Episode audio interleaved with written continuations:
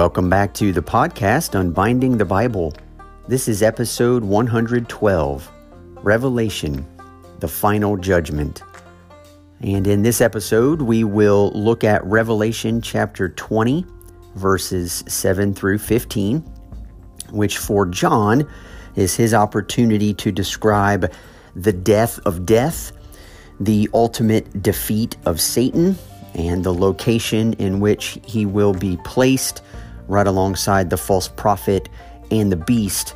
And then we will see a throne and we will see books being opened. And based upon where you find your deeds or where you find your name, will determine where, in fact, you will be for all eternity. And so for John, this is an exciting highlight point. For us, it kind of wraps up a, a look at judgment that we have seen various times sprinkled throughout the book of Revelation already, but this one is the climactic one, hence the final judgment. And so we'll have a chance to walk through these verses here. I hope you'll receive encouragement from the episode. And so let's just dive right in.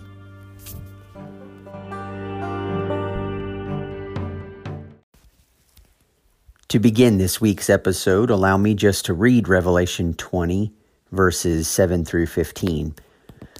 And when the thousand years are ended, Satan will be released from his prison and will come out to deceive the nations that are at the four corners of the earth, Gog and Magog, to gather them for battle. Their number is like the sand of the sea. And they marched up over the broad plain of the earth and surrounded the camp of the saints and the beloved city. But fire came down from heaven and consumed them. And the devil who had deceived them was thrown into the lake of fire and sulfur where the beast and the false prophet were, and they will be tormented day and night forever and ever. Then I saw a great white throne and him who was seated on it. From his presence, earth and sky fled away, and no place was found for them.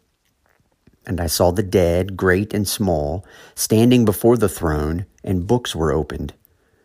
Then another book was opened, which is the book of life. And the dead were judged by what was written in the books according to what they had done. And the sea gave up the dead who were in it. Death and Hades gave up the dead who were in them. And they were judged, each one of them, according to what they had done. Then death and Hades were thrown into the lake of fire. This is the second death, the lake of fire. And if anyone's name was not found written in the book of life, he was thrown into the lake of fire. Now, as I shared in the introduction, this is John's symbolic and imaginative way of describing what the final judgment is going to be like. The reason I say symbolic and imaginative is because if you think back to last week's episode where we were looking at chains, an angel, and a pit, and bound, Satan being bound for a thousand years. You know, we, we aren't dealing here with physical realities. You know, Satan is not a, a, physical being, he's a spiritual being. And so, even when you begin to talk in physical terms to describe spiritual reality, um, we don't have categories for that outside of something like symbolism or apocalyptic language. But it's it's important for you to understand that that John has several Old Testament um, ideas in mind when he's describing this passage, and he has in mind really um, books like Daniel and even a book like Ezekiel. And so from from verse 11 of our passage, we're, we're told that he sees someone on a great white throne, and from his presence, earth and sky fled away, and no place was found for them.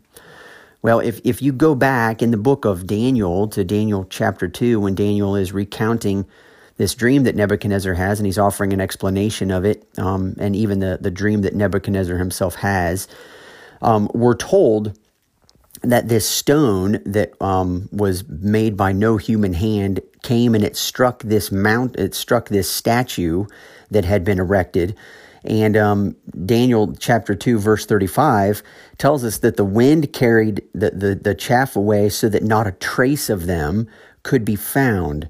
But then the stone that struck the image became a great mountain and filled the whole earth. And so Daniel or Daniel's description of this stone cut out by no human hand that destroys these kingdoms that are built coming from Babylon, we see that it's the Lord's kingdom. J- Jesus is that stone that the builders rejected. Jesus is that cornerstone. Jesus is that stone that was cut out by no human hand, which demolishes and destroys the kingdoms of this world and according to Daniel 2:35 not a trace of them could be found.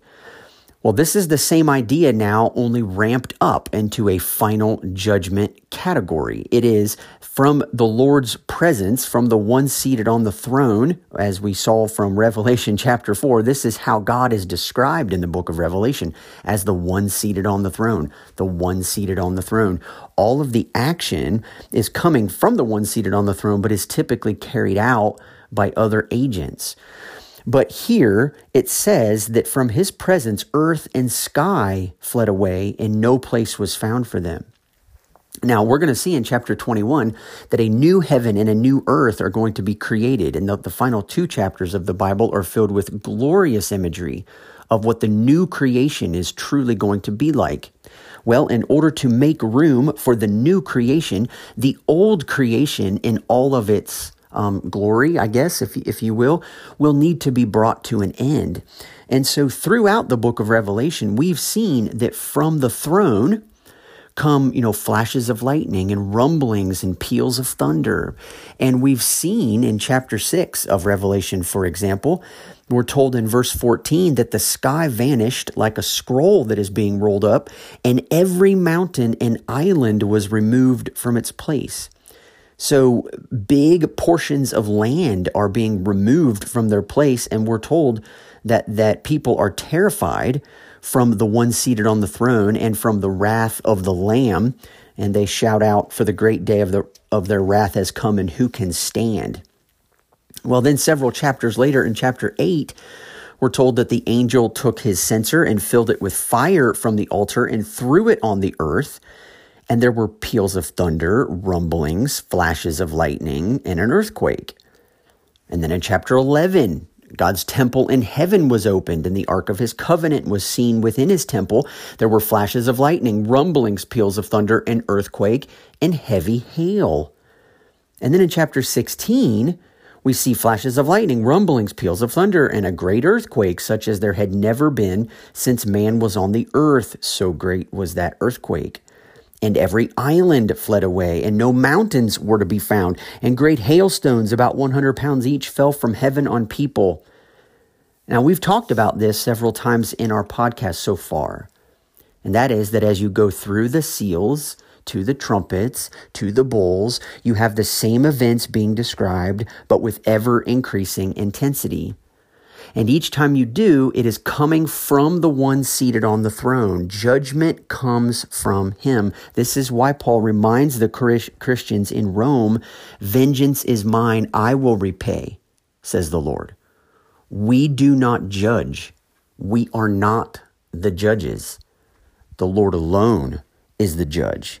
And even Jesus himself, when he lived, was not here to judge. He was not here to bring condemnation. He was here to bring salvation. And he awaited the Lord's judgment in resurrecting him, in raising him from the dead, was God's declaration of what God thought about Jesus' life.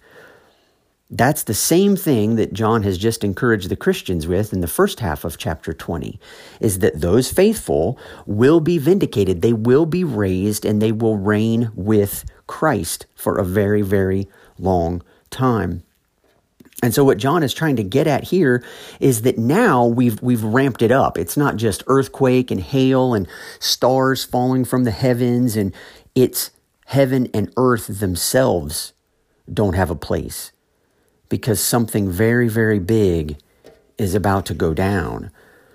And so, the way John really describes it is he talks about the place where the beast and the false prophet have already been thrown, and the devil who had deceived them was thrown into the lake of fire. So, the devil here is ultimately being destroyed right along with death. I'm sorry, right along with the beast and the false prophet. And I, I really think um, Eugene Boring has a lot of good things to say, and, and one of them is I would like to just share with you here. But he tells us that John is preparing to present before our imaginations a picture of the ultimate destruction of evil. And he needs for this scene antagonists to God who are larger than life, this Gog and Magog figure that is pulled from Ezekiel chapters 38 and 39. Evil must be magnified to its fullest before being destroyed forever. It might also be something similar to what we would say if you're taunting someone on the basketball court or you are um, you know you're you're you're you're challenging someone to some type of a competition and you say bring bring all you've got or bring your A game. You know like br- bring it all. Clear the bench right? Bring everything you have and we will have one final showdown and yet, just like we saw in chapter 11, and just like we saw several weeks ago in chapter 19, the quote unquote last battle isn't really a battle at all because there is no other victory than the victory that God won in the person of Jesus when he raised him from the dead. God is the lone victor. And that's the encouragement that the second half of Revelation 20 is giving to us. God alone is the victor. He's the one who will bring about ultimate hope. And so we also have a passage coming from Daniel chapter um, 7. It's a passage we've referenced numerous times. Let me just read several verses of it for you from Daniel 7 9 to 10 and verse 22. Daniel says, As I looked, thrones were placed, and the Ancient of Days took his seat. His clothing was white as snow, and the hair of his head like pure wool. His throne was fiery flames, its wheels were burning fire. Now, that's just the end of verse 9. I did want to make a comment um, is that it says that, that um, the, I'm sorry, Satan in verse 7 of Revelation 20 will be released from his prison and will come out to deceive the nations. They marched up over the broad plain of the earth and surrounded the camp of the saints and the beloved city, but fire came down from heaven and consumed them.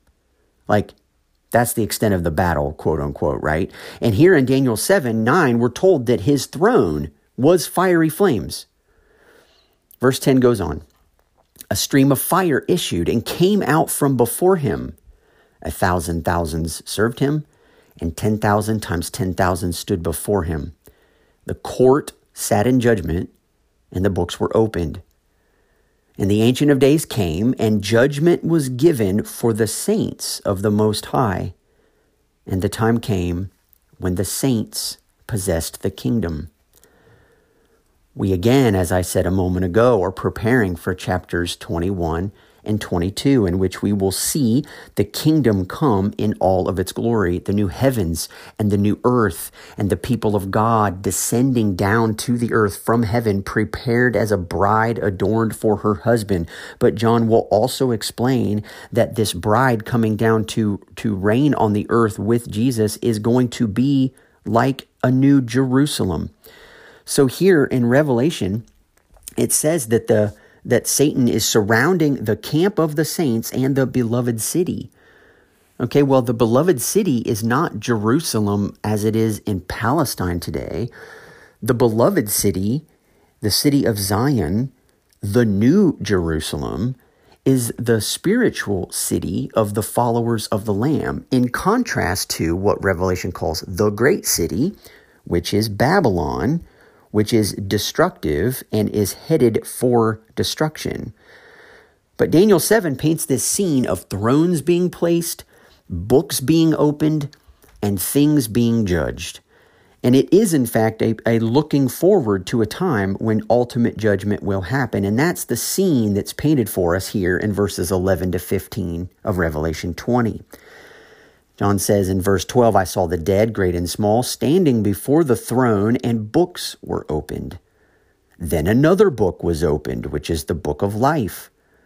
And the dead were judged by what was written in the books according to what they had done.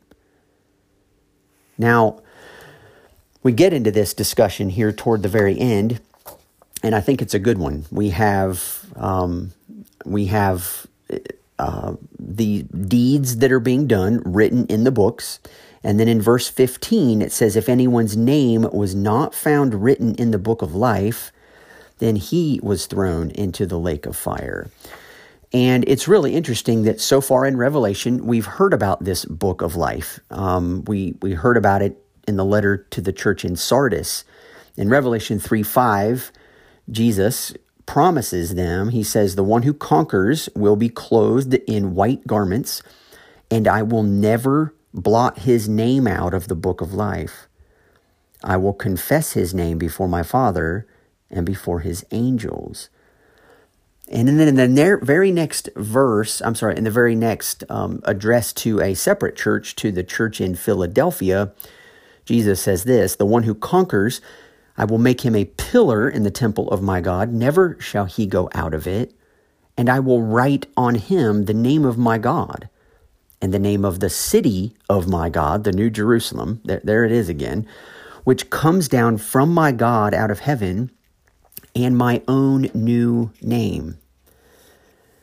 Now, in Revelation, the book of life is also called in chapter 13 the book of uh, the Lamb's book of life, or the book of life of the Lamb who was slain, is I think how it's it's worded in chapter 13, verse 8. But here in Revelation 3 5, it says that Jesus takes our name and he secures it. He writes it in the book of life, which is the Lamb's book of life. But and then to the address to the church in Philadelphia, it says that he also gives us his name, his father's name, and the name of his father's city, the New Jerusalem. So he takes our name and secures it. If we follow him, if we are living according to his standard, we we are our names are written securely in the lamb's book of life one of which is going to be opened on the final day but he also gives us his name and in that sense we have this mutual exchange of names. And i think it's kind of what jesus is getting at in john chapter 14 when he says in that day you will know that i am in my father and you in me and i in you and so there is this union relationship between the Lamb's Book of Life and the names written there and the type of lifestyle that is that is lived out by those whose name is written in the Book of Life.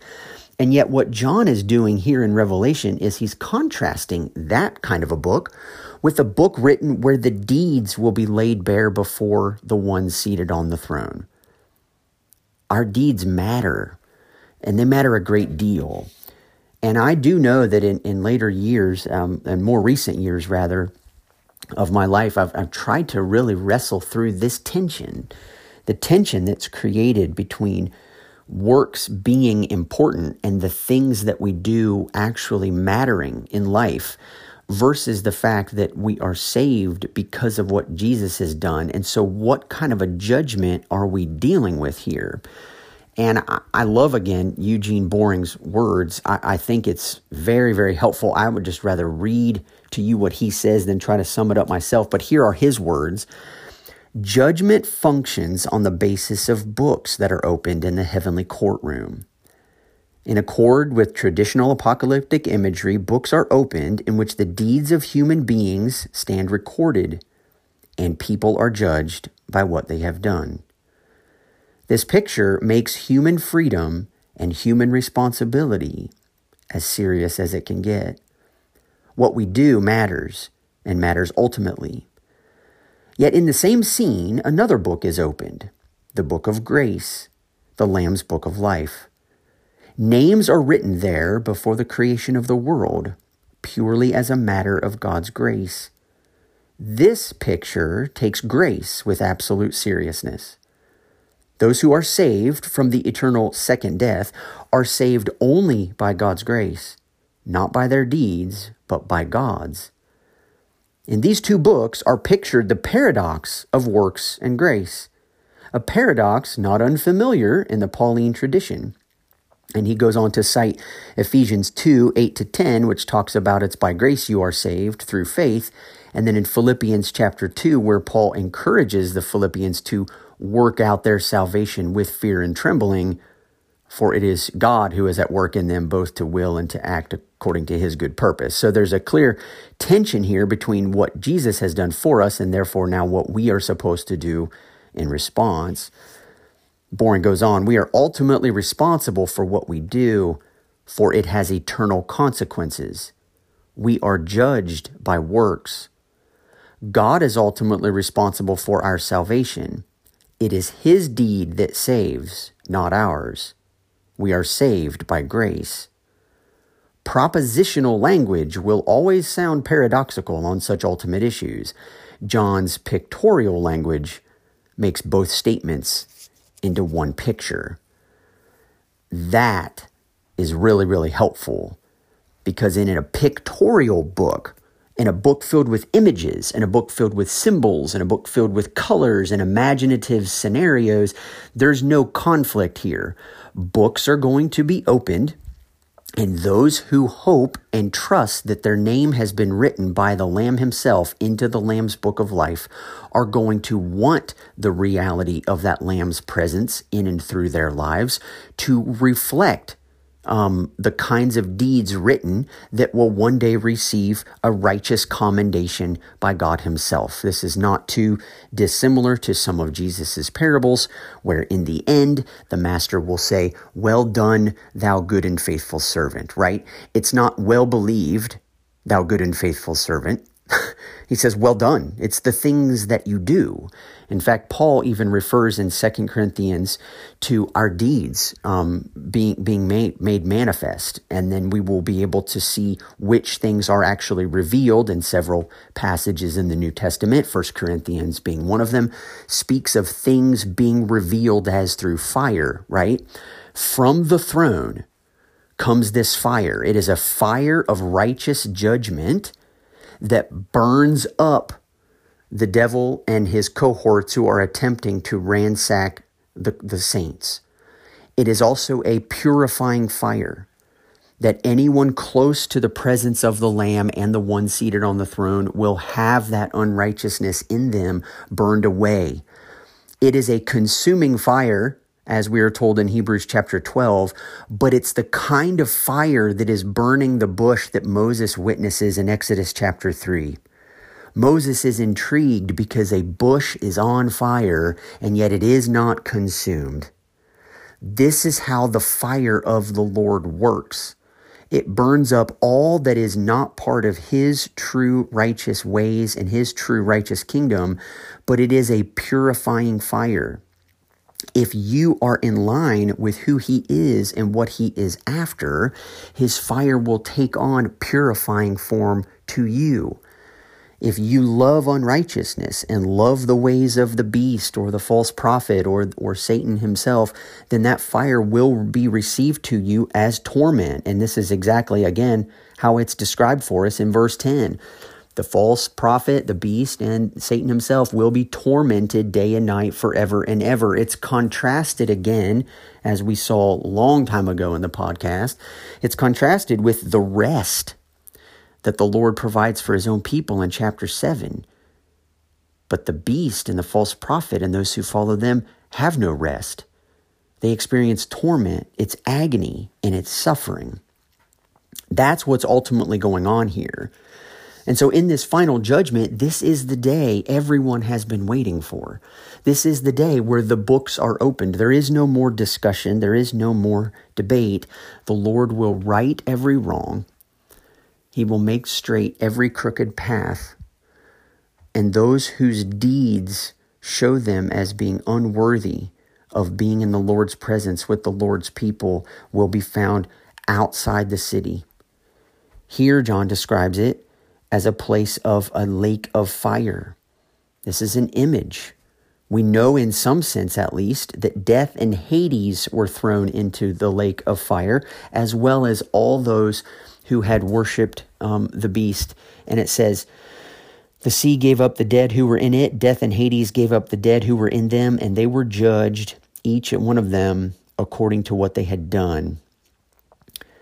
Death and Hades were thrown into the lake of fire. This is the second death, the lake of fire. And if anyone's name was not found written in the book of life, he was thrown into the lake of fire.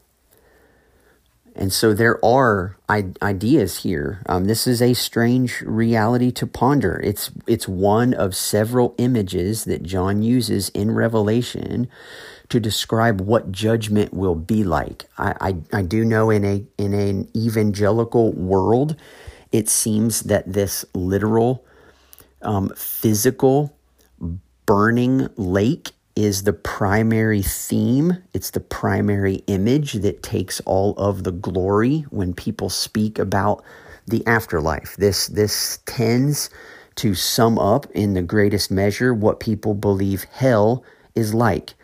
Um, they have taken this one image and made it the entire picture.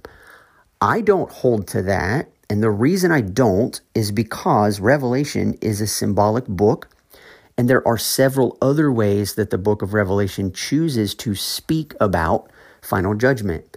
One of which we'll see in the next several chapters is that people are still here, they are just outside the city.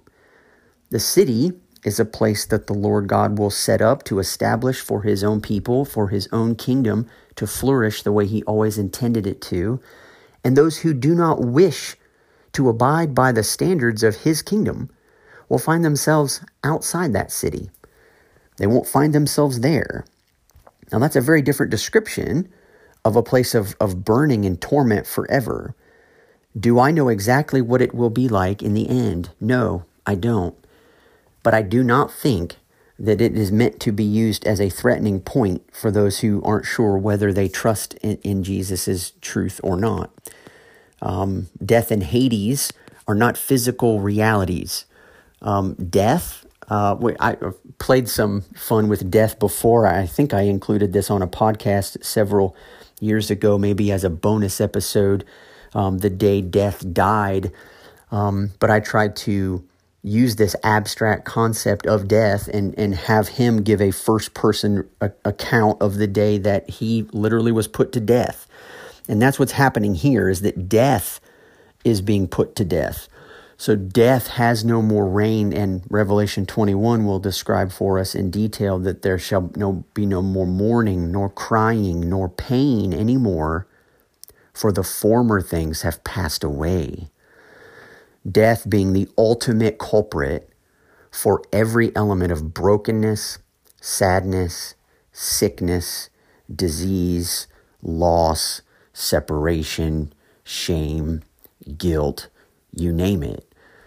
And Paul tells us in 1 Corinthians chapter 15 that the last enemy to be destroyed is death. And so here's where we get this image. We've got this image. Paul speaks about death ultimately being destroyed, for then Jesus to put all things under his feet. Paul's speaking about this entire concept in a paragraph explaining to the Corinthian Christians about the coming resurrection and how it is rooted firmly in Jesus' resurrection. That's all John is doing here. John is embellishing and, and flowery, you know, artistically um, capturing for us some of the same ideas that Paul spoke about in his letters to the churches. And so the hope for you and for me, the hope for our world, is that despite the injustice that is going on, despite the kinds of um, brokenness and disease and sickness that is happening in our world, one day the Lord will righteously and truly and purely set it all correct. He will set it all right. And yet, the fact that we are longing to be among those whose names are written in the Lamb's book of life, you and I, as followers of Jesus, cannot sit back and say, okay, one day God will take care of it. No, we know that, that God will properly judge where judgments need to be made. That is not our job. But our job as followers of the Lamb is to do the same thing for mankind and to fight the same kinds of injustices that Jesus fought and to care for the same kinds of people that Jesus cared for. Why? Because that life is the life that was vindicated by the resurrection. That kind of life is the kind of life that is reminiscent of the way that Jesus lived.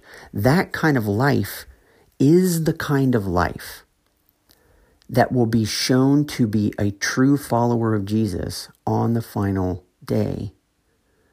And so our calling as Christians is pretty intense. It's intense from the perspective that we are saved by grace. We are saved by His deed, not by our own deed. And yet we live out the reality that He has put forth His own actions and His own efforts. But He has given us His Spirit so that we can actually follow Him so that we can actually live out that same life that he lived. That is precisely why he's given us his spirit. And so you and I long for the day when the Lord will put everything right.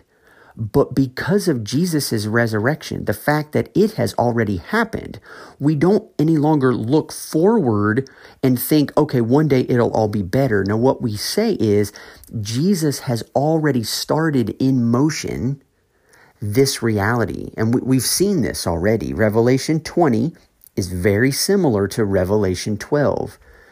Because of Jesus' resurrection, Satan, there is no longer any place found for him, right? It's not just that there's no place found for the earth and the heaven here when the Lord comes forward, but because of Jesus' resurrection, there's no longer any place for Satan in heaven. And so he, the great red dragon, is thrown down. He's cast down to the earth, and his angels are cast down with him.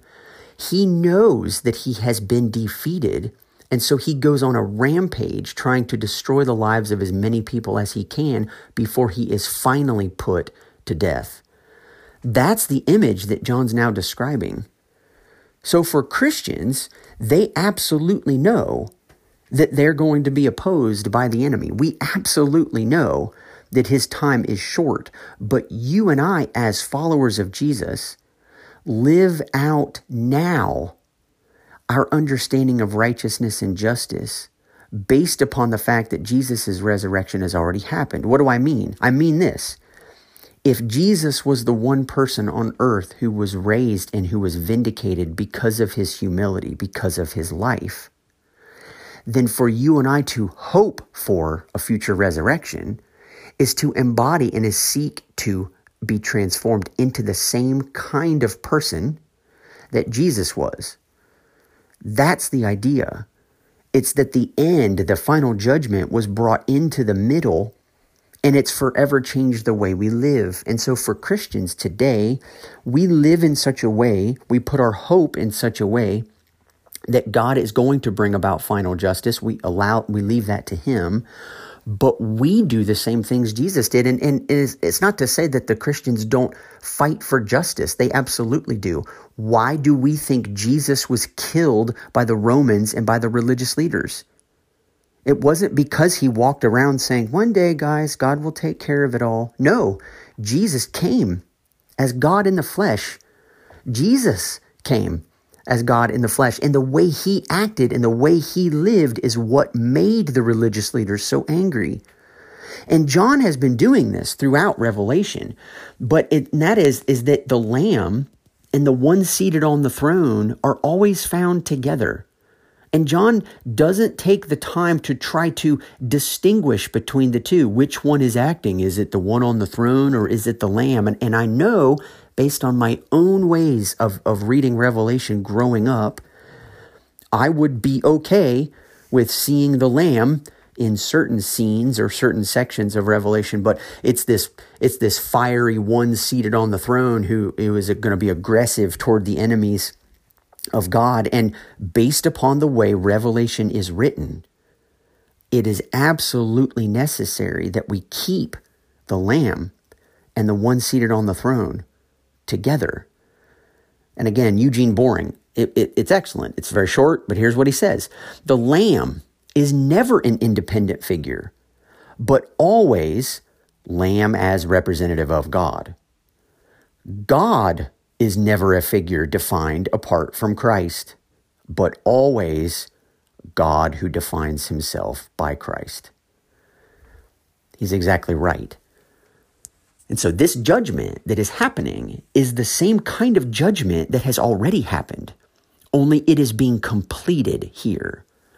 We know from Revelation 12 that Satan was judged. Jesus says in John 12, the ruler of this world is being cast out.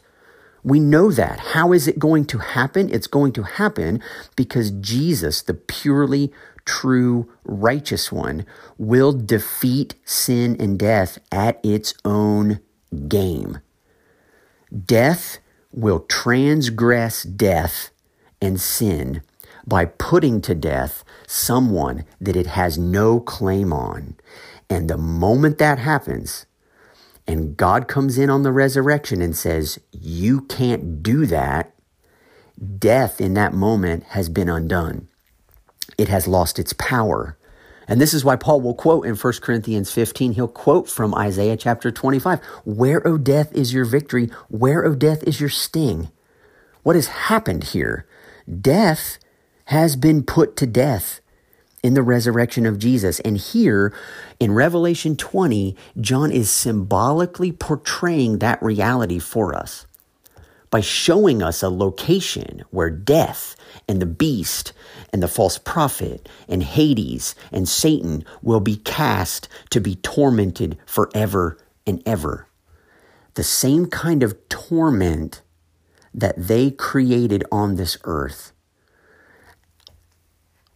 by uh, creating havoc and injustice and cruelty and death and suffering for human beings, their fate now will be the same forever and ever.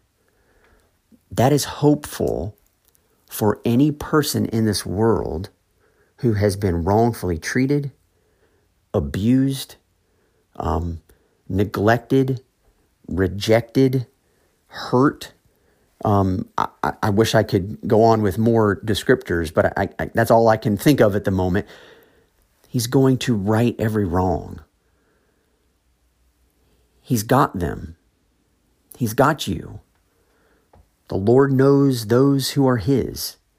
He's written your name there. He knows the struggle. He knows the hurt. He knows the fight. He knows who you truly are and wants you to trust him and to begin to live in to who you actually are, bringing his presence more and more to bear in your life. It's a hopeful message. It's a hopeful opportunity. The final judgment will one day happen in preparation for a new heaven and a new earth and a new people who are united to their God forever and ever. And that is what we'll have a chance to look at over the next several weeks in the podcast.